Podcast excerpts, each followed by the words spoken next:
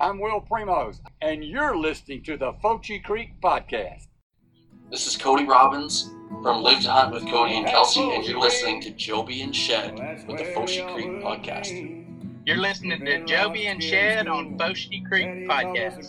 You're listening to Joby and Shed on the Fochi Creek Podcast. It's not as good to speak the language, but it's close. This is Ben Rising with Whitetail Edge, and you're listening to Fochi Creek Podcast with Shed and Joby. This is Austin Delano with Mossy Oak Biologic and Gamekeepers, and you're listening to Joe B and Shed Whitaker on Fochi Creek Podcast. You're listening to the Fochi Creek Podcast. I'm Joby Holland. With me is Mr. Shed Whitaker of Mossy Oak. Today's episode, we have Mr. Gary Robertson, the owner of Burnham Brothers Game Calls, and also uh, Gary has a Carnivore TV show as well. So, Gary, it's a pleasure to have you here. And like I said, we kind of first got on there, kind of the last couple days, doing a little driving and you know here in the office and around the house, been kind of listening to some of your stuff. And my impression is just what a heck of a nice human being you are, which led me then to ask you as we started, you know. How the heck you met up with uh, somebody like Dustin Shed Whitaker? But you can say the same about me too. I'm just not as nice a guy as what uh, what you seem to be. So pleasure to have you here with us. Thank you, Gary. Well, I appreciate that. I, you know, I, I hope that comes across in, in some of the things we do because, uh, you know, I feel like that's that's hugely important. And, uh, you know, I always tell people I just try to treat them the way I want to be treated, kind of the old golden rule. And hopefully, hopefully we've done that through the years. And, and uh, I, I hope to continue to, to act in that fashion. Well, you know, I, I do a lot of hunt, try to do a lot of hunting, but mainly deer hunting. Now, now I predator hunt as I'm deer hunting, but I've never re- really gone out to predator hunt, so I don't know a whole lot of, uh, about it myself. So I learned a lot of things listening. But again, the one thing that came through above all things was a good human being, and uh, you know, talking about the golden rule. It seems like in today's world we don't quite have quite as much of that, treating other folks the way we want to be treated. Really, it's just about a lost art that's what really came through to me more than things I, I learned listening to you was uh, be good to folks, and, and that's important. And we, and we just don't uh, we don't have that uh, in today's society like we like we once did. Hopefully, hopefully having you around and keep that going a little bit. Well, hopefully we can. If we're going to turn this world around, we you know that's one of the first things we have to do. You know, is is bring back those values, and that's the neat thing about hunting it's been really good to me. I've been able to meet so many great people, and and I think you know we brought a lot some a lot of young people into the game, and and hopefully uh, they picked up not only on uh, you know what we were doing or how we were hunting, but hopefully they picked up on um, on, on some of those values that we were that we try to promote as well. Well, Gary, give us a little background of you. You're a Texan, uh, but go back as far as you want to go, as far as who you are, kind of how you got started uh, in the in the outdoor industry, and what's led you where you are today. Of course, I I think I'm a fifth or sixth generation Texan. I was born and raised on a ranch south of San Antonio, about 40 miles. Uh, grew up where, you know, I could go out the back door with 22 rifle and a and a dog, and and we were hunting, you know, within 100 yards of the house, and and could do that anytime I wanted. So I was truly blessed. I graduated from college. I didn't graduate from A&M. I graduated from Southwest, Southwest Texas State, which is now Texas State, in about 75 and uh, went to work for the Federal Land Bank, uh, making farm and ranch loans across, you know, in Texas and and moved around the state with them and then got into commercial banking. And that's how I ended up in, in Menard, Texas in about 1985. Uh, then I bought out, of course, I deer hunted all my life, predator hunted since I was like 10, killed my first whitetail when I was hunting by myself at age seven. Uh, with an old Winchester Model 94 30 30, like everybody else did. And uh, anyway, so uh, in, in, the in the 80s, I uh, really got more into predator hunting and and had the opportunity to hunt with Murray Burnham, who owned Burnham Brothers Game Calls at that time. When he sold his company in 1991, I bought the company from him and moved it from Marble Falls, where it, was originally started, to Menard, Texas, where I was president of the bank. And it didn't take long to figure out that I couldn't do both jobs. I couldn't, you know, run the bank and and also run Burnham Brothers. So, and I made a decision to chase four-legged coyotes instead of two-legged coyotes, and, and that's what we did. And then, of course, uh, oh, we did a series of videos for Mossy Oak back in what was it, Shed, back in the early 2000s, mm. maybe. Yeah, early we, 2000s. five in a row. Uh, we did five in a row, and we we y'all came up with a great idea to name that series, video series, Eyes Front, which is one of the qualities and maybe the most important quality of, of a predator. Uh, a predator's eyes are set in the front of his skull, and by a system of triangulation, he can judge distance to his uh, to his prey, and that gives him the ability to catch prey. And uh, so y'all came up with that great title, uh, and we did, like I say, five each year. We did one, uh, a video, and we did that five years in a row, and those were pretty popular. Uh, uh, after we did the first one and it was successful, Cuz wouldn't let me off the hook. And then I guess in 2010, Shed convinced me and, and helped me get started with the TV show Carnivore, which took off and we, you know, it aired on the Pursuit channel and was very popular from the get go, wasn't it, Shed? Uh, mm-hmm. Yeah, we were, I, first several years, it was the number one rated show on the Pursuit Network. And yeah. Probably at the time, probably the number one rated Predator show out there if you looked at the at the numbers. And now it's changed so much with YouTube and you know a lot of these other networks. That you know I I don't keep track of all the numbers like we used to. But it right. it uh, you know at the time it, it was it was doing really well. now What are you about year twelve now? Is that somewhere around there? Well, we're airing season eleven right now, okay. and uh, I wanted to, you know, I set a goal to do 10, and then I called uh, Venice, visited with our buddy Dennis Presley, and I said, you know, Dennis, I, I, I'm going to hang it up. That was going to be the end of it. And he said, you can't. He said, you're still the number one rated show on the channel. He said, we, you know, we need you to stay on. So, so they made me a deal I couldn't refuse, and we went on and did season 11, and now I think I'm probably going to do uh, season 12, and then after that, I don't know. You know, uh, I'm 68 years old, and most guys are like, you know, when are you going to retire? And I say, well, why would you retire when you're doing when you're doing something that you love? Because yeah. uh, I'm going to be hunting, and and so dragging a camera doesn't slow me down that much. In fact, I'm slowing down a little bit, so maybe it's just keeping pace with me. But uh, of course, Steve, my my youngest son, does the field work for me most of the time, and then uh, so that that makes it nice too. It's kind of a family affair. We can kind of go at our own pace, and and we've been blessed to, you know, to be able to get to hunt a lot of big country and a a lot of places that you know other folks may not be able to go. Uh, and of course, we love hunting the big public ground out in New Mexico and Arizona. Uh, so I don't know. Uh, I'm gonna I'm gonna do it probably at least one more year. And then after that, I'm making no promises. Now, do y'all still have the uh, blockhouse building down on the on the border? We that do not. Uh, we had that, as you know, that was our camp. Uh, Shed's been there many times with us. It was a it was a little primitive. You had to run the rats out, and uh, one time I went in it one night, and there were two rattlesnakes in the house and they, you might get visitor, visitors from south of the border. Uh, in fact, that's a real problem now.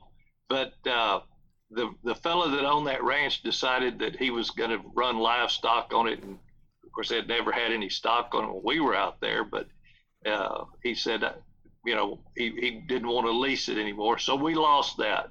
And I hated to lose that house because it did have so much character. yeah, that that uh, I tell, I mean, we, we had, of course we hunted out there numerous times, but that there was always a story every time we went, whether it was who had broke into the building or what was in the building, or you know whether the uh, they were going to show up and see if you were actually a legitimate American that was stamped up there. Oh yeah. Well, we had helicopters come in the one time we were filming, chasing uh, uh, the border patrol, Yeah. chasing people. I mean, it was it, it was a fun place for sure. there was like you say there was always a story there was always some excitement that you didn't expect when you left the house to go out there it was uh, it, it's wild country and uh, one thing about it you better have carried everything you were going to need when you got there because uh, what did it take 45 minutes to get back to any type of road uh, Mhm. you had to drive through ranch land for 45 minutes and rough roads across a canyon to get to it. So uh, once you got to it, of course, there was no electricity, no running water, and things, you know, we you got a little stinky sometime before you left there. uh, but that was the good old days. Now, Gary, going back to when you were a president of a bank, and you know one one thing I look at with young people, a lot of them today are afraid to chase their dreams, afraid to st- get away from their comfort zone. But that had to be difficult coming home to your wife and saying, "Hey, I'm I'm not going to be the president of the bank anymore. I, I'm going to I bought a game call company. I'm going to I'm going to go hunting." How did that go, and and how did you feel about it personally? Were you were you a little I don't know if this will work out or not, but I'm going to try it. And if it doesn't, I can always go back. What was your thoughts then? Well, she probably thought I was crazy, but that's, you know, Deb and I have been married since 1975, and she's always been supportive of, supportive of whatever decision that, that I made. Uh, and she got on board, and she's part of this company. I mean, she's part, she's more important than I am. She, she, you know, she calls a lot of the shots. She keeps the books, and uh, whatever I need, she's there to support me, and that's the way it has to be in a marriage. You know, uh, you from the time you're married, you're a team, and uh, you know you have to support each other. Like I say, I couldn't ask for a better teammate than than Deb is. So she probably thought I was crazy, but we made it work. Yeah. Well, that's outstanding. That's what you got to have. It's it's teamwork, working together, and although there may be hesitations, if you got to have somebody supporting you, and that's what you need to, to get through it. And you obviously you made the right move, you know, and being happy and uh, when you go to work and it doesn't feel like you're working, that's that's awful hard to beat that. So It's you, hard to beat that. It sure But I tell I tell young folks, you know, in any decision you make in life, you you have to know from the minute you make it that, that it's it is the right decision, and you never look back. You just you just make it work. So that's what we did. We did, and hopefully we'll we'll be doing it a few more years, and then uh, then we'll make a decision. You know, I'll probably retire, and maybe Steve will pick it up. I don't know. Now, how much easier with your this being your eleventh season? How much easier is it now to do the show than when you first started? As far as the responsibility of, of getting the sponsors that you need, and is it a lot different? Is it a lot easier now that you've been established and done well? Well, we have, uh, you know, we have really good sponsors, but uh, it's more competitive now getting sponsors because there's so many TV shows out there. As, as Dustin can tell you, there, you know, everybody's fighting over the same sponsors. So, you know, it's it's a little bit more competitive. But like I say, our sponsors are great. We've had them for years, and and uh, hope to keep them. somebody wanting to start doing some predator hunting, and I take myself for example, like I say, if I'm bow hunting or, you know, deer hunting, gun hunting, a cow comes in, all being legal, of course, you know, all under the guidelines of, uh, of doing it right. That's mainly been when I predator hunted. But so to step away from that and and just actually doing predator hunting, what would you, what advice would you give somebody? What are the basics that someone would need to know to kind of get started predator hunting Well, like you do? I think uh, you know the predator hunting right now is is the fastest growing shooting sport and hunting uh, you know hunting sport. So there's more predator hunters now than ever, and uh, so there's a lot of guys out there that are new to the game, and and I, I tell folks, you know, what's different about this new generation is, and I can take them on a hunt, and after I take them on a hunt, uh, the next time we go out there telling me how to do it. You know, it seems like you know, they're they educate a lot quicker than I did. You know, I uh, I uh, I love to hunt with older guys. Uh, when I was a kid growing up, uh, I hunted with guys that were in their 60s. And, you know, when I was in high school, and it made a lot of my buddies mad because I, I wouldn't hunt with them. And it wasn't because I didn't like them, it was because I knew if I was going to get better at the game, I needed to go with someone that knew more about it than I did. So I knew I hunted more than anybody else my age. So I had to, you know, pursue those guys and and and and uh, get permission to hunt with them, and and uh, that's where I learned. Uh, my dad was not a hunter. My grandfather was, but he passed away when I was in first grade, so uh, I didn't get to hunt with him. Uh, I had a great uncle that kind of took me under his wing and got me started deer hunting, but uh, you know there weren't that many guys in those days that were predator hunters, and when I found one, you know I latched onto him and and uh, those are the guys that educated me. But the basics are, you know, are concealments, and that's where the mossy oak comes in so strong. Uh, you've got to get into an area without disturbing that area. So I like to work into the wind to hide any vehicle noise that I might have and get away from that vehicle. You know, walk in to make a call. The first sound that you want that animal to hear is the sound of your call. And of course, I like to play the wind. I like to, like say, work into the wind. And when I set up to call, I, I really don't like the wind hitting me on the back of the neck because it's polluting the area where that where that sound is going. On a coyote, if he gets a whiff of me, he's out of there. Now, cat, I can get away with it. A lot of people, uh, you know, think a cat is more difficult to call, but actually, to me, a cat is easier to call uh, he may not travel the large distance to get to you like a coyote will, but a cat is depends so much more so much on his eyes and his ears, and I can trick him on with those. Uh, like I say with really good camo, sitting in the shade, not moving, I can kind of trick his eyes. Uh, also, I you know I can trick his ears by you know giving him good sound, and uh, we'll get into that a little bit later on. But having a a call that you can operate remotely really helps you there. Keep his attention, you know, focused on something other than you. But that those are key things. It's just, you know, woodsman's. You know, you have to have some woodsman skills, uh, but they're basic. You know, no matter what you're going to call. Now, turkey, you don't worry about the wind because he's not going to smell you even though there was the guy at one time I think made a pretty good living selling cover scent for turkeys. Duncan remembers those days. Uh, but those are just just the basic hunting things. You know where to set up to make a call. I think 80% of calling success is dictated by what where you put your butt down.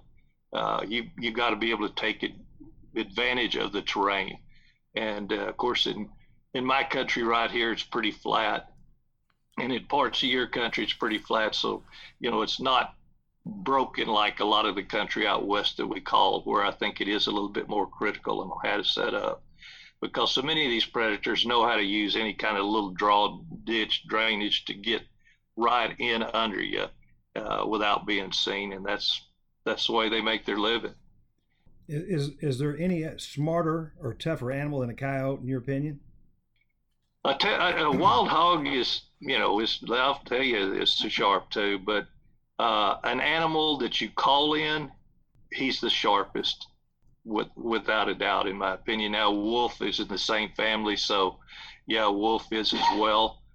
But coyotes, yeah, they're they're way more intelligent than uh, than anything else I call in. You know, I, I rattle a lot of whitetails and love rattling whitetails, and I love calling turkey in the spring. Used to hunt every single day of the turkey season, never missed a day, especially when Bruce Brady was alive. But uh, he'd come out from Mississippi and stay the whole season with me. But those animals, to me, were not as thinking, as much of a thinking animal. They were more reactionary they reacted to the stimuli you gave them and and they weren't you know like say that turkey doesn't have a a sense of smell. So that coyote, he's he's very intelligent. He knows he knows where the wind's from, even when you can't sense it. Uh, he knows how to arrive. You know, you're calling in his living room. He knows how to get there undercover most of the most of the way, unless he's really bold and just wants to show you where he is. And then once he gets there, he's such a good athlete. Um, if you don't get him stopped, he's he's pretty tough to kill. I'm kind of a purist. I, I use a rifle, and uh, I'm old fashioned. I use a bolt gun. So getting that coyote up and getting him in a position where I can kill him cleanly is, you know, that that's what I want to do. I don't like to get one up there, booger him, and then you know be chasing him to try to get him on the ground. That's uh, he's usually going to beat me if that happens. Do you ever have a coyote come into you when he doesn't have the wind in his face? Does he always try to get downwind of you? He's always going to get that, try to get downwind of the source of the sound. Uh, so if I've got if I'm blowing the call and the wind's from left to right, I'm ready to shoot on this side to my right because I know that's where he's going to end up. If I've got the call out there, the same thing.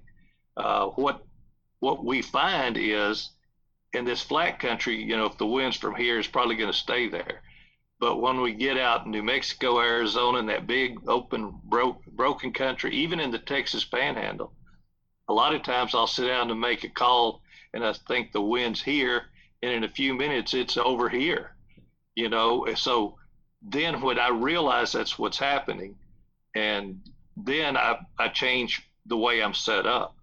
Uh, when I feel that wind switch, wham, instead of getting ready to take the shot here, I'm going to cheat over and try to be able to cover the left hand side of the call because that's where he's coming.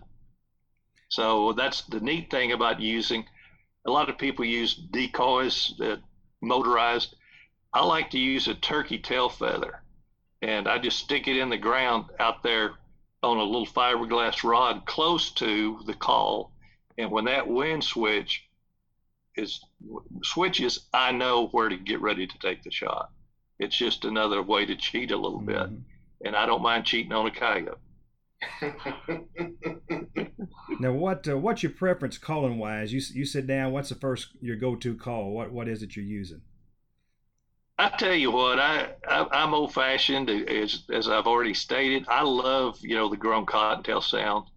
Uh, to me, it's a sound that carries really well, and in a lot of our country, we need that extra volume, that sound that carries out there. And I've seen coyotes coming from over a mile away, and you say, how how can you do that? Well, if you get the sun at a low angle, you know this bright sun that we get. Uh, at a low angle behind you, it'll light up the front ends on these coyotes because a lot of most of the time when they're really well haired, uh, they'll have a big white chest on them, and you'll see just the tiniest white speck out there moving, and uh, that I'll generally get it in you know my scope or binocular. I don't carry binoculars, so I'll get him in the scope and verify that's what it is. But uh, like I say, I've seen coyotes come from over a mile away, and uh, so that it's amazing what they can hear, but but they can.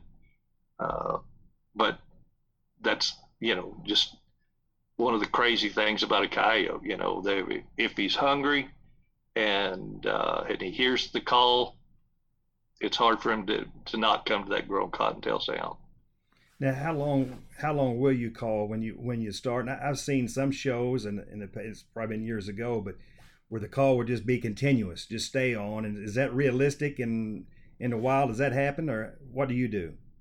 Uh, that's not realistic. Uh, you know, I've I've been lucky to see a you know fox catch a cottontail, and I've seen a I've seen a coyote catch a jackrabbit before, and the what those predators try to do when they catch that prey animal is they want that prey animal to quit squealing because if that animal, if that prey animal keeps squealing, chances are he may have to share it with somebody, or a bigger coyote may come in and take it away from him, or a bigger predator in the case of a fox. So what they do is they try to silence that squealing as quick as they can.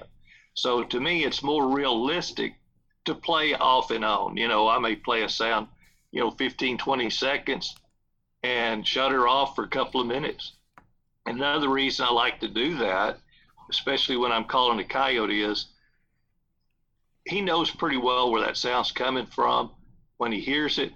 But I may not, if I'm blowing the call, I don't necessarily want him blowing out, you know, and looking right at me. Uh, because that makes it difficult for me to move on him if he's if he's got a visual on something that's strange.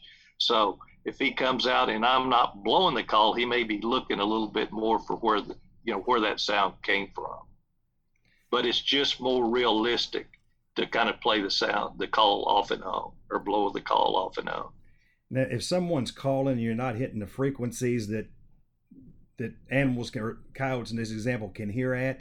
Do they know that, and then know that hey, that's they may not know it's a person, but they does that alert them that not really? Well, a, that that's something that you're you're hitting on something that we've really started working on for the, about the last four years, and it was something that I've known for over 20 years. I've known that these animals, coyotes, fox, bobcats, all these predators can hear at ultrasonic frequencies. All of us have seen the old silent dog whistles, and we can't hear a sound other than the wind going through that call. Yet the the dogs will respond to it. So I finally, five years ago, I found speakers that would produce ultrasonics. And when I found those, I was like, this is now, this gives me the ability to produce what I've wanted to build for 25 years. And that was a call that would produce those ultrasonic sounds. A lot of your mouth calls will produce the ultrasonic sounds, which to date, every every prey animal that we have captured and recorded and of course tested on an oscilloscope, every one of those sounds has gone over 40,000 hertz. Well, 20,000 hertz is where ultrasonic levels are. Anything above that is ultrasonic. Well, all of these prey animals are at least twice that. The first baby cottontail we ever re- captured and recorded, and a little bitty rabbit went over 90,000 hertz. Every electronic caller that's been built since the old Reginald records, those 78 records back in the 1950s, peaked at about 15,000 hertz. And to date, that's the level that all the electronics go to. Uh, if you go into an area that has never been called before, those calls still work great it's where we see the success rate drop is when you go back the second time. You'll, your response is generally about half. And the third time you go in there, you can almost forget calling up a coyote. They're already educated to that false sound, that fake sound that's produced by, you know, calls that won't hit those ultrasonic frequencies. And that's what was happening to us. We're no different than anybody else there's a big ranch that I grew up close to in South Texas, and I've hunted for over 20 years, 30 years probably. And we had called that place for years with our old CompuCallers, which would go to about 15, 17,000 hertz. And we had gotten to the point where we could not call up a coyote with those calls. Uh, in fact, you'd turn the call on and the coyotes would bark at you. They were like, eh, the jig's up. We know, you know, that's not right. And so they're not only telling you they're not coming, what they're doing is warning barking and they're warning off other coyotes that may want to come. So what we went back to in the in that particular ranch was strictly hand calls because a lot of these hand calls go buck over 40,000 hertz. Well, coyote hears to 45,000 hertz and a cat will hear to 65,000 hertz.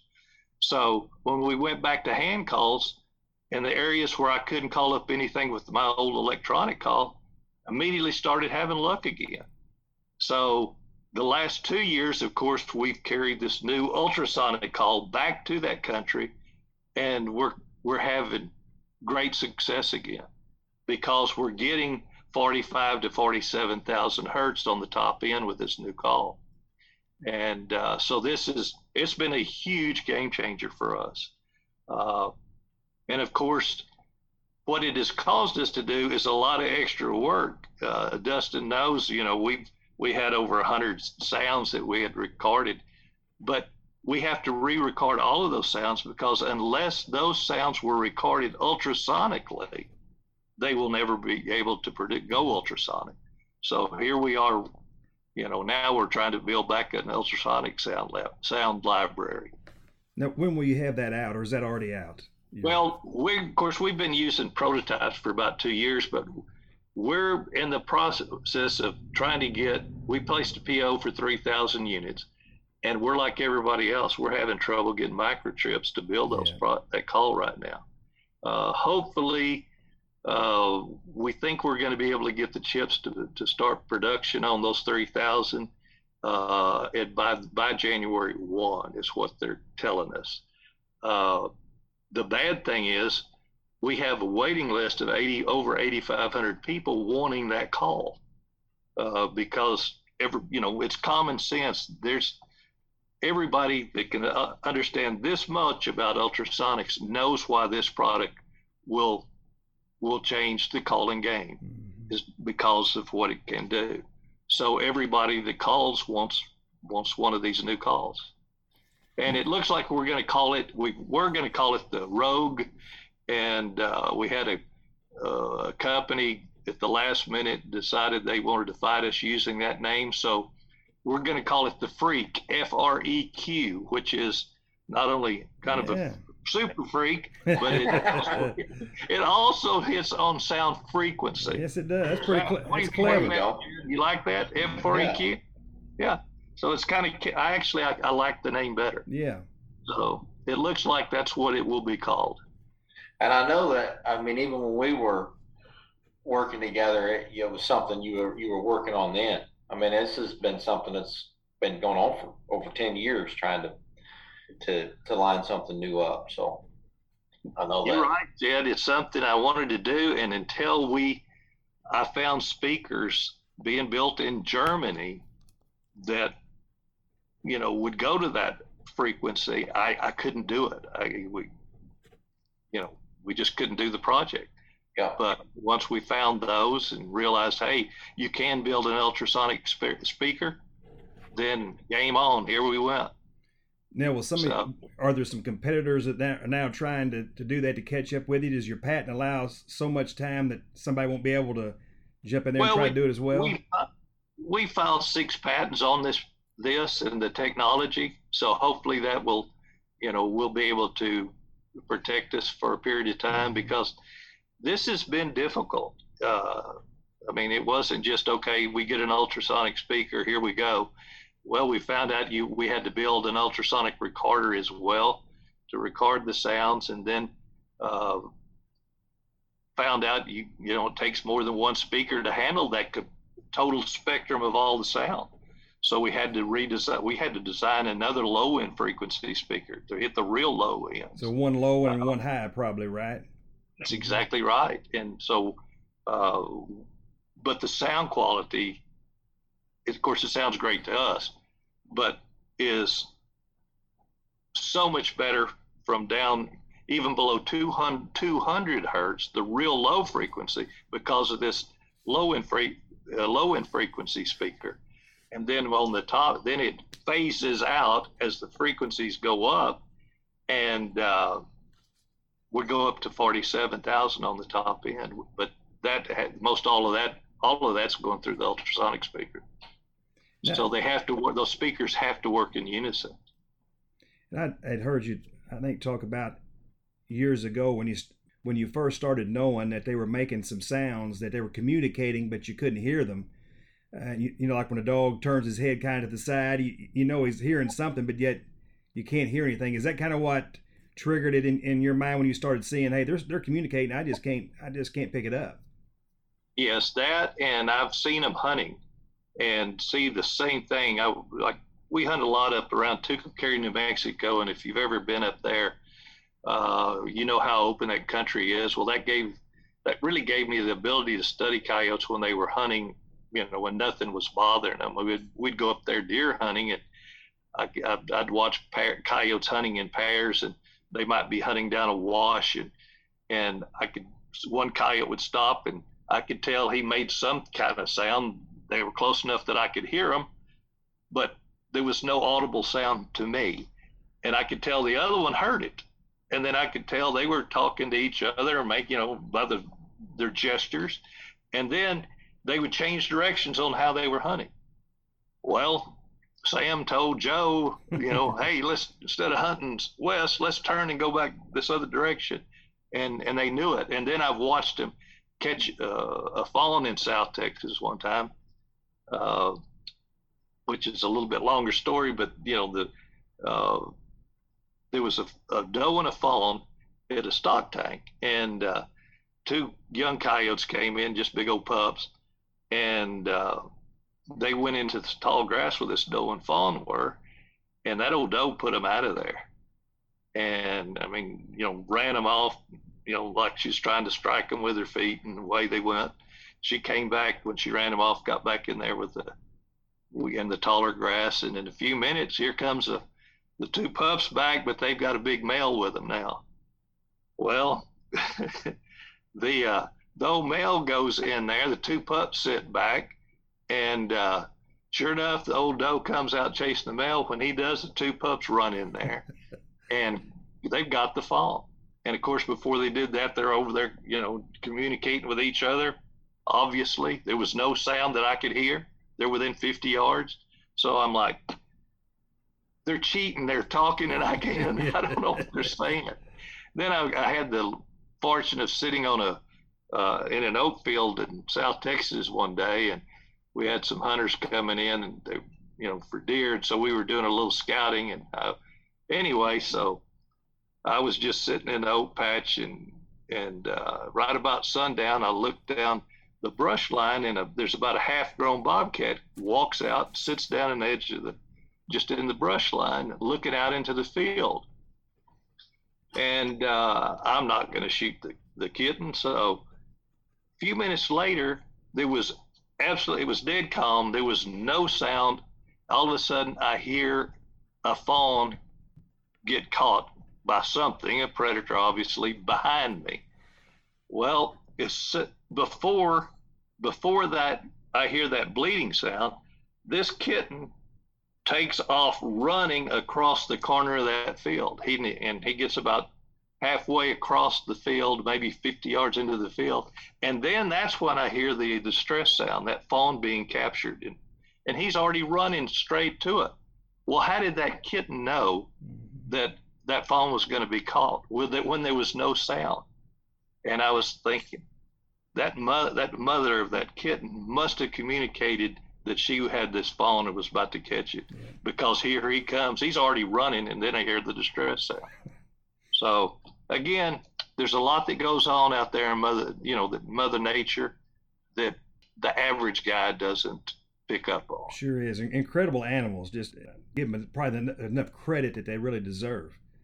That's right, and that's what I. That's one of the things I preach to young guys that are getting into this game. You cannot give a coyote eh, too much respect. You've got to you've got to respect him to the nth degree. If you don't, you'll never really be good at this game. And when guys go with me to hunt, they're like, oh, you know, we're driving across a big open ranch or some public land, and they were like, when are you going to stop? When are you going to make a call? You know, and I said, I'm not going to make a call until I'm seeing fresh sign and I have see the call that I want to make where I have everything in working from in my favor. I don't want to give that coyote anything because if I do, he's going to beat me. He's going to get my wind. He's going to see me going in.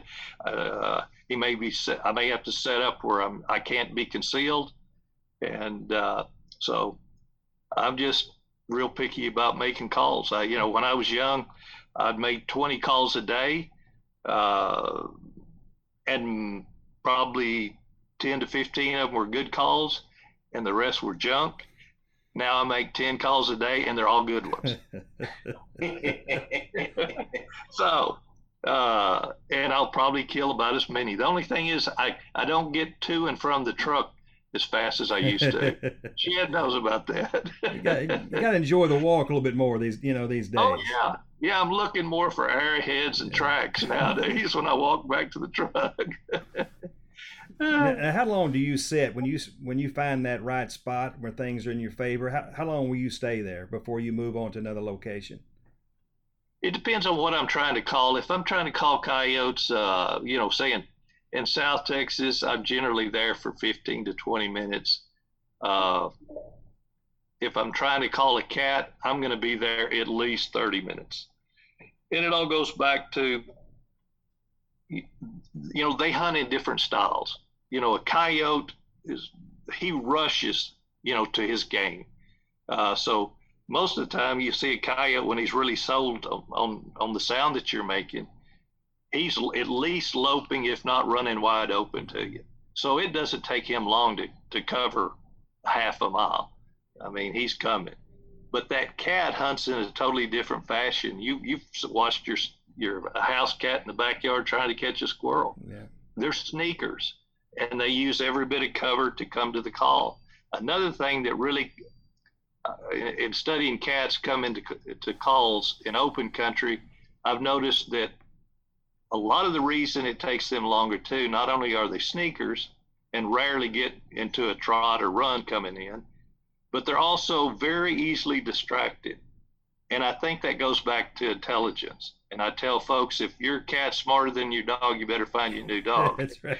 because that cat's not as smart as that dog. And uh, say he's, and I've seen this. Say he's he's coming to the call, and a and a rabbit jumps out from under a bush right in front of him.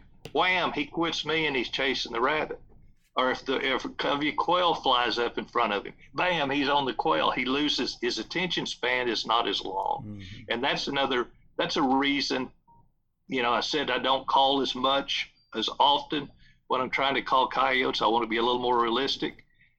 But if I'm just targeting cats, I'll leave the call running most of the time, and the, the reason is when he loses attention, his attention span gets a little bit short and he's chasing that rabbit, I want him to hear that that call and get him back on me. I want to get him back in my game. So I think if you keep that call running, you're probably a little more successful on cats and probably get him to you a little bit quicker. Now, will you bobcats? Do you hunt those mainly at, at night, or because I know they don't show themselves, or at least on my cameras and my experience of hunting, you just don't see them very much at all. First light and last light, and that's at that, you yeah. know. So, well, we uh, for you know, when I was younger, I did a lot of night hunting, but I've, as the older I get, I do less. Number one, because you know, if you hunt all day, you you're wore out. You need to sleep at night. Uh, but I just I'm a daytime caller, and you know, I have pretty good luck calling cats in the daytime, uh, especially early and late. You know, I've called them at high noon if it's cold and cloudy.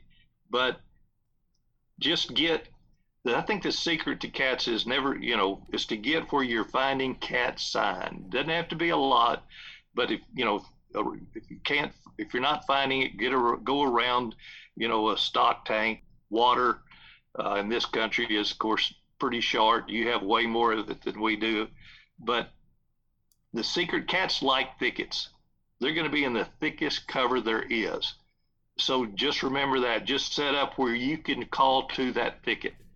And even in daylight, I have pretty good luck of pulling them out of those thickets. They may not cross a, you know, a, a, a wheat field or, or, or, plowed ground to come to you, uh, but just call where you've got a big enough opening that you can see them when they do come emerge from that cover because chances are that's where they are. Uh, but calling early and late to those thickets is where I have my success. Now, when your calling sequence is done, is there specific you want to be moved so far? You just go to where again the conditions are right. Is there a certain distance you like to get? Well, I like to go where I don't think I, the, my sound has reached before. In other words, I don't want to overlap uh, calling the same area.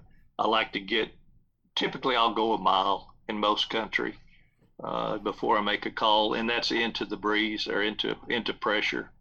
Uh, so, uh, calling these cats, another thing we really noticed uh, using the new ultrasonic calls.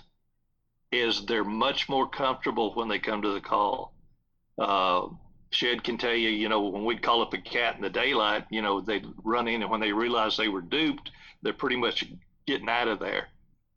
We videoed two days in a row, back to back. We had cats that stayed over 15 minutes at the call. They were so sure that it was real. If when they started to leave, I would just pick up the volume on the call or change sounds, and bam, they were right back to it. And we we did a whole one of the episodes we did on carnivore this year. The whole show was on one bobcat. That was all we did, and and we showed how different stimuli we were able to keep that cat there and how he reacted to it. Now, would that happen with a coyote? No, sir. Because sooner or later he's gonna he's gonna smell rat. Yeah. But we can we can trick that cat. You know, of course, dogs and you know I listen to crime shows and things, and of course with deer and hunting and thinking about you know my scent control and how feel like you get in and get out unscathed, but you know deer can still go by your tree eight or ten hours later and and, and know that you were there, even though you think you get out of there cleanly. Sure. And of course, dogs being able to smell so much better even than a deer. What do you do there as far as your scent control? Walking out and putting your call out and in the old uh, up until the last two years, I, I, played the wind strictly. You know, occasionally I would use uh, real skunk essence, the real stuff, and that that got to be pretty nauseating. Uh, but I found another product that's almost as nauseating, and it's called Predator Death Grip, and it's made from coyote urine glands and that sort of stuff. And what I do is when I walk that call out there, I spray the call right around the call, and then as I'm walking back to where I'm going to set up, I'm misting it along the way, because when, as you said, when you walk out there, you're laying a scent trail too. Yep. So I mist along the trail as I'm walking back, and then when I sit down, if the wind's blowing here, I'm going to be spraying bushes on that side of me. I'm do, I'm and and I, and I hope that I don't smell worse than this stuff does. but I have found that I can generally confuse a coyote's nose long enough to get him killed with this. Where in the past, like you say, when you walk that call out there, you're laying the scent down, and when they got downwind of it, as Shed can tell you, boom, they were out. But with this stuff, I've even had them come in, get the scent off the call, but once they smell, when they smell what they're doing is they're smelling this product, they'll actually stop and hike their leg instead of breaking and running. Well, when they do that, it's all over. He's mine. So it is a big cheater. I really go through a lot of it because when you're misting your way all the way out there and back, yeah. you're going to use a lot of product. That sounds like a good cologne for shed, doesn't it? Predator Death Grip. I'm sure my wife would love oh, it. Oh, she would. She would. I know the boys would. you know, uh, you know, deer hunting. Of course, you know, w- weather, and you know, you hear about moon phase a lot. You know, and all those things playing. Do you do you see the effects of that? Does the moon have uh, any influence on uh, on your hunting? And I'm sure the weather does. Fronts coming in, but what do you see with both of those things? Well, I think weather will override the moon phases, but I, I am a firm believer in you know the solunar tables and active feeding times. Uh, I see it all the time, uh, and my calling success is if if everything equal, your calling success is going to be greatest when it is an active feeding time. Uh, and I've studied that since about 1995. Is when I started studying you know, calling success and how it related to, you know, to the moon. Uh, in fact, I think Wayne Fears wrote an article. He hunted with me back then, an uh, article in Progressive Farmer, and, and so we discussed this, and and I still watch it. Uh, I've got it on my uh, cell phone. I've got a fish hunt app, and it gives me those times. And what it tells me is, you know, I'm going to be out there from daylight till dark most any, anyway. But if it shows that it's an active feeding time at noon, I don't want to be at the Dairy Queen or the Whataburger. You know, mm-hmm. i want to be calling at noon. And then when that period passes, then I'll get me something to eat. But uh, you know, so I'll work around that active feeding time. But of course, I do believe that weather will override that. Is there a time of year that's better than another, uh, or just when when you can be out there, be out there, or are there times that its peak activity is a little better? Uh, I I like to go in the cool months. You know, these predators have fur coats, and when it's colder, they're burning more calories. They're going to be eating more. They're going to be more active. So the colder it is, the, the the better it is. So my months, my favorite months are December through through February, and uh, you know if the wind's blowing 90 miles out of the north, you might as well sit sit at the house. But the rest of the time, you know, I'm out there. How, how about the night hunting? You mentioned that a little bit earlier. Do you do you do a lot of night hunting, and do you enjoy it as much as I don't do much anymore. But night hunting, I, I tell you, you will really see those active feeding times to me play out even stronger at night. You'll, you know, you think, okay, there's a, T, a G and gray fox in this country and, and raccoon, and they all, all of those come to a call. I don't have that many cats or coyotes right where I live, but you will see those those active feeding times really play strong when you hunt all when you hunt at night. You'll hit spells where you're you know there's 10 G and fox and you can't buy one. And then when it gets that active feeding time, you may have six or eight on one call, you know, just running around the pickup. So that that really shows strong, like say at night. If you're going to really concentrate on killing a bobcat, like you talked about uh, earlier, them being more active at, at dark, that's the best time to kill a bobcat. If that's what you're really targeting, and it's legal in your state, yeah, go out go out after dark and you know and call for cats. I like to call the daytime because I think the video is so much better. But if I if I was really, you know, say a rancher was paying me by the head to go kill a, kill the bobcats off the place, I'd be out there after dark.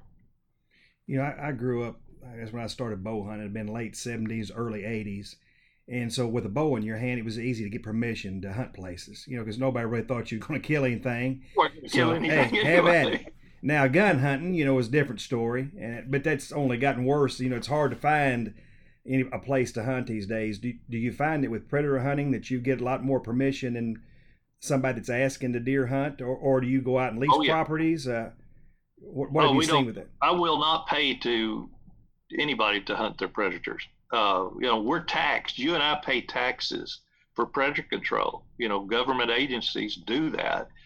You know, here we're doing it for free. And and a, and a lot of the ranches that we hunt, we're in there because they want us in there hunting. They want somebody in there shooting those coyotes. So, like I say, we're blessed there. Uh, and of course, public land, you can, you know, it's open. It's open to all types of predator hunting. But even here in Texas, because it, you know, most all the land is is privately owned, it's gotten a little more difficult. And there are people that are paying for predator hunting rights. I don't like it, but they are. There is, and you may have heard of it. They it's called the Big Bobcat Contest here in San Angelo, and they'll have it's times they'll have over 700 teams sign up to do that 24-hour hunt. And the biggest bobcat, whoever kills the biggest bobcat weight-wise, might win as much as fifty thousand dollars. So those guys are willing to pay a little money to go on what they think is good land to increase their odds of killing that big bobcat that's going to maybe buy a lot of guns and ammo for the next year. Who knows? It may feed the family. That's what's caused there to be, you know, for people to, to actually pay for predator hunting rights, which, like I say, I'm not in favor of. Gear, what what gear do you use? What what do you have with you? What's your must have things on you from gun, make, model, those type of things? Again, I'm old fashioned and I'm and I'm and I'm and I'm old. I'm 68. I don't like to carry a lot of junk into the field. Uh, so the lighter I can go, the better. And you know, let's face it, if we're we're calling big open country, you're probably going to walk you know, six or eight miles a day just going to and from call stands. So I, I go light. And in big open country, I shoot a Ruger American, nothing fancy, 22 250. Uh, and it has the Trijicon 3 to 9 by 40 AccuPoint scope on it. I do use uh, the Swagger bipods. They're mounted to the gun. Uh, they just gives me the ability to, you know, I have a rest wherever I sit down, and and the and I'll be, you know, I I, I like to set the gun down and and have hand, be hands free, so I may I can be more relaxed, you know, when I'm sitting there not having to hold a gun and holding holding shooting sticks. Uh, so I like the Swagger bipod, and I either wear a, one of those turkey lounger type vests that has a seat in the back, so that I have some back support. If you're making 10 to 15 calls a day, that back support's good, and it also makes you a better shooter. If I don't have that on, I'm carrying one of these little like turkey hunting chairs, lightweight ones, that'll give me get me off the ground a little bit and also give me that back support. And of course, nowadays most of the time I'm carrying the freak with me, so I've got that electronic call and the gun and and a chair, and that's it. I tell you, the old Ruger uh, American is hard to beat, isn't it?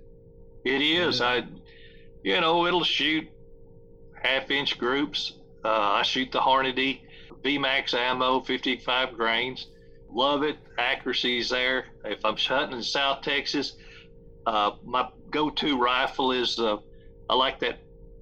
I've got a little Model 77. It's stainless, has a laminated stock on it, and it's in 223.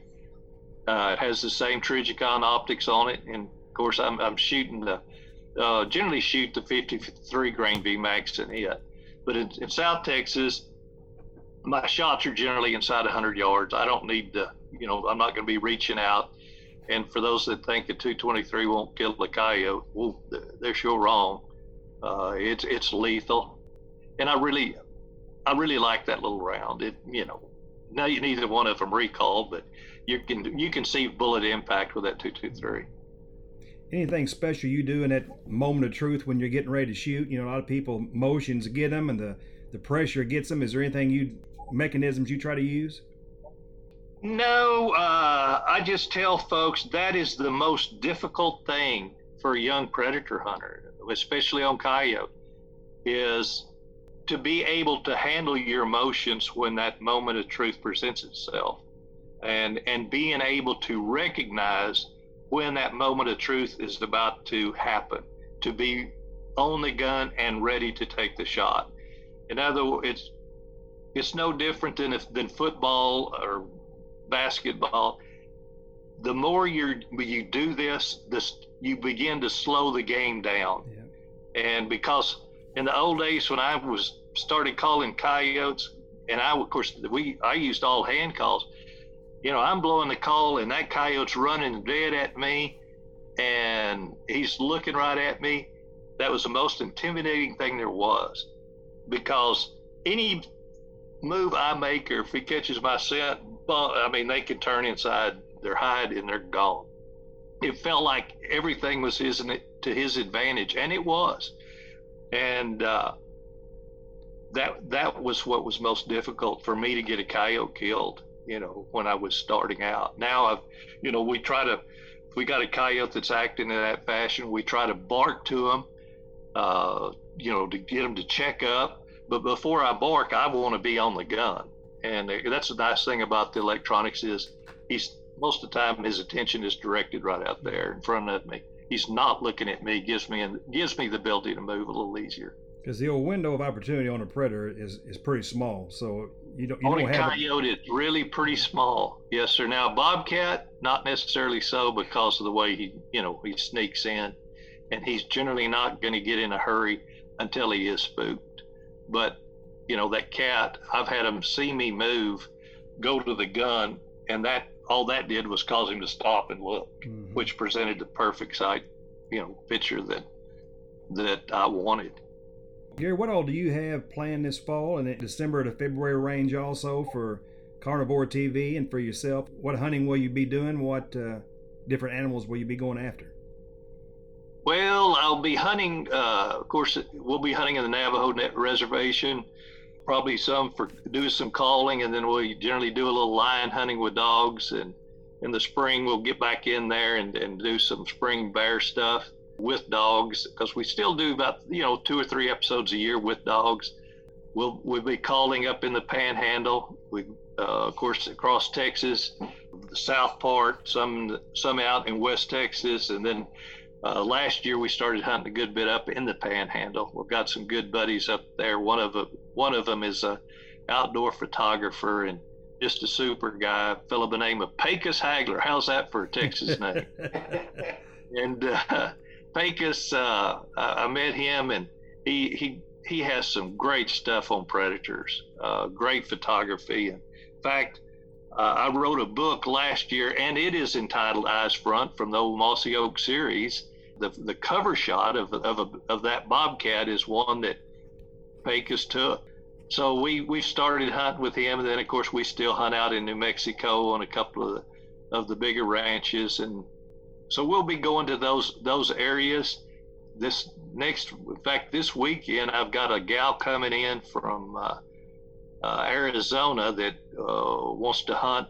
We're going to hunt southwest of here about a about an hour and a half, and she uh, that hunts with an organization called Trinity Oaks, and she's she's uh, she's battling cancer, and uh, her wish was to to go on a predator hunt. So uh, we're taking her on a on a predator hunt down in Juno, Texas. If anybody knows where that is, south of Sonora. Very sad, but it's also very rewarding for you to be able to do something like that. I'm sure somebody's going through what they're going through, and to be able to spend some of that time with you. Um, you know, from the the lions, the big cats, mountain lions. Uh, anything different with them? Uh, you know, compared to the bobcats, are they a lot more reclusive, a lot harder to get out in the open?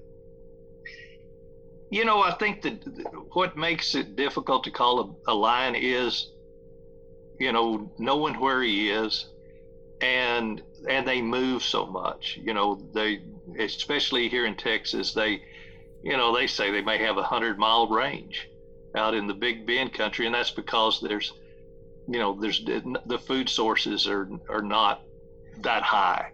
Once they find a good, you know, say a big herd of deer, they'll sit on them and when I've hunted up north, say in Montana, you know, I know those lines don't move around much, uh, especially in the winter. Those deer tend to yard up or, or may fall off in one valley, and those lines sit right there. You know, they they don't leave. Uh, but out here, we don't have the the hard winters, and generally don't have the deer concentrated, so they do move a lot more. But I think that the, the, the cool thing about a lion is he doesn't have many natural enemies. Uh, so he's, you know, he's the big, he's the big dog, and so he's not. When he comes boldly to call the, the few that I've called up, they don't, you know, they pretty much throw caution to the wind. Uh, they come straight into the call and act a little more. I will say the ones that I've called up did go to the wind a little more than the bobcats do. Typically, when I'm calling bobcats, they don't even they don't care where the wind's blowing. They're they're just going to use cover, the most cover, and and try to sneak into the call as close as they can. Now, if there's a little high point where they can get elevation and get visibility of the situation, a lot of times they'll climb up on it. But uh, the lions that I've called up did tend to go a little more to the downwind which makes me think he's he may be a little sharper. Mm-hmm. Have you had any close calls with with any being aggressive toward you, or one you wounded and thought it was dead and went up on it and put it, you know, kind of cornered it a little bit? I, I always, you know, watching those TV shows with the dogs and the mountain lions. Of course, they always jump out and go by. What if that sucker decided to come toward them? Does that does that ever happen? Well, I've had, you know, with bobcats, I've had my dogs tree them and uh, I shot one out. I just had a 22 pistol, and I guess I didn't hit him very well. And the cat hit the ground right by me, and of course the dogs went to jump on him, and he actually backed up against my legs, so that the dogs couldn't get behind. I guess he thought it was a tree, so he's backed up against my legs while the dogs are fighting him, and that was that was a little different. Uh, but he did not the dogs kept him occupied, so he was not able to turn around and try to climb me. Uh, I have had him, uh, and I have had him when I was in South Texas as a boy. We'd treat a bobcat one night and a big mesquite. And uh, of course, mesquite typically aren't very big, but we had some really big mesquite in our country. And so uh, I climbed up there Mr. Yarborough, who was, I was about probably 15 or 16. And of course, he was up close to 70. Like I say, I like to hunt with old guys. And he said, well, see if you just jump him out. So we had some young dogs and we were going to, you know, let them run him and tree him again. Well, I climbed up about 15, 20 feet in this big mesquite, pushed that cat out. And of course, he bailed. He went, bailed past the, where the dogs were. They were up against the tree, tree, And we probably had 10 dogs on the ground. Well, he makes a big loop, and but I'm I'm starting to climb down from the tree. I heard Mr. Yarborough holler, "Here he comes again!" and looked, and the dogs have made a big loop, and here comes the cat up. Now the cat's trying to jump me out of the tree. I, I, let him get close enough. I hit him with a flashlight, knocked him back off, and uh, that was the end of that. But yeah, they, they I've had bobcats get really close to me. I had a coyote one time in South Texas in the daylight. Uh, he came running right up to me and kind of huffing and within arm's reach. And I went like this. I didn't have a gun. I had two guys from California, one on this side, one on this side. And I was going to spook him back out in the field because he came across the field and no one shot. So I thought, well, I'll just run him back out there. And when I threw my hand at him, I he he bit at my hand and I, but he didn't make contact. I think if he really wanted to, he'd have had me. Mm-hmm. Uh, but then he, but he didn't. He didn't shy back out into the field. He just gra- humped up real big and growled at me and walked into the brush beside me. Mm. And I, that was the boldest guy I'd ever called up, I guess. Then I called up bobcat in broad daylight uh, one evening right before dark and Big Tom, and called him up close enough where I could reach out and, and touch him. And he, he let me extend my hand to him and he, and he came up and sniffed my hand and I let him walk off after he did that. You know, if you spend as many hours in the field as I have, you're going to see some weird stuff. How many days a year are you out there? Oh, between my dogs and uh, and calling, you know, I I used to spend 200 days out there, and maybe a little more. And uh, right now, uh, it seems like I've got so much stuff going on, I'm not able to do it that much. You know, probably down to the 100 to 150 days. But it, you know, when I was really going, we might be out there 250 days a year. You know, we were doing out, you know, we were outfitting and call, you know, we were outfitting for elk mule deer, whitetails, turkeys, predators. You know, when you do that, that's pretty much year round. and then, of course, you were usually working young dogs and trying to train those. So that kept you out in the field, you know, most every day. Now, do you still get after the elk, deer, and turkey quite a bit? I don't. I don't. I uh, I still hunt turkeys when when my bride wants to go. Our good friend, we'll go hunt them. Uh, elk, I don't anymore. Uh, we're, we do not outfit anymore. Uh, although the best elk herd in the country is right out here in West Texas. Steve, my youngest one, he he just returned from hunting out there, and and they're killing some huge bulls out there on, you know, where 30 years ago there weren't any elk, and uh, you know, 100 years ago there were a lot of elk there, and then of course they we killed them out, and now they're you know they're they're in that country and. Uh, they're killing some elk that over 400 inch elk in that country now. Is that right? Goodness mm-hmm. sakes. Uh, so they were bow hunting uh, here last week, and I don't know. I think they got a 350 and a 360, something like that. Archery bulls, and really cool video. Shed may be showing up, making a trip to West Texas. I ain't grown in a while, so. well, it's it's uh, it's it's just some old you know, some of those, most of those ranches out there big and they're very private. So those elk are very, you know, they're protected pretty mm-hmm. much. Uh, and, and there's no season, no bag limit on them. So, you know, just getting permission to hunt them is just a tough thing. Yeah. Shed, you got any follow up questions? Anything you want to ask Gary or reminisce about? No, I mean he's uh, he he's he's a legend. So, and you can we could sit here and talk to him for hours, and he could just Oh. keep going on and on for sure.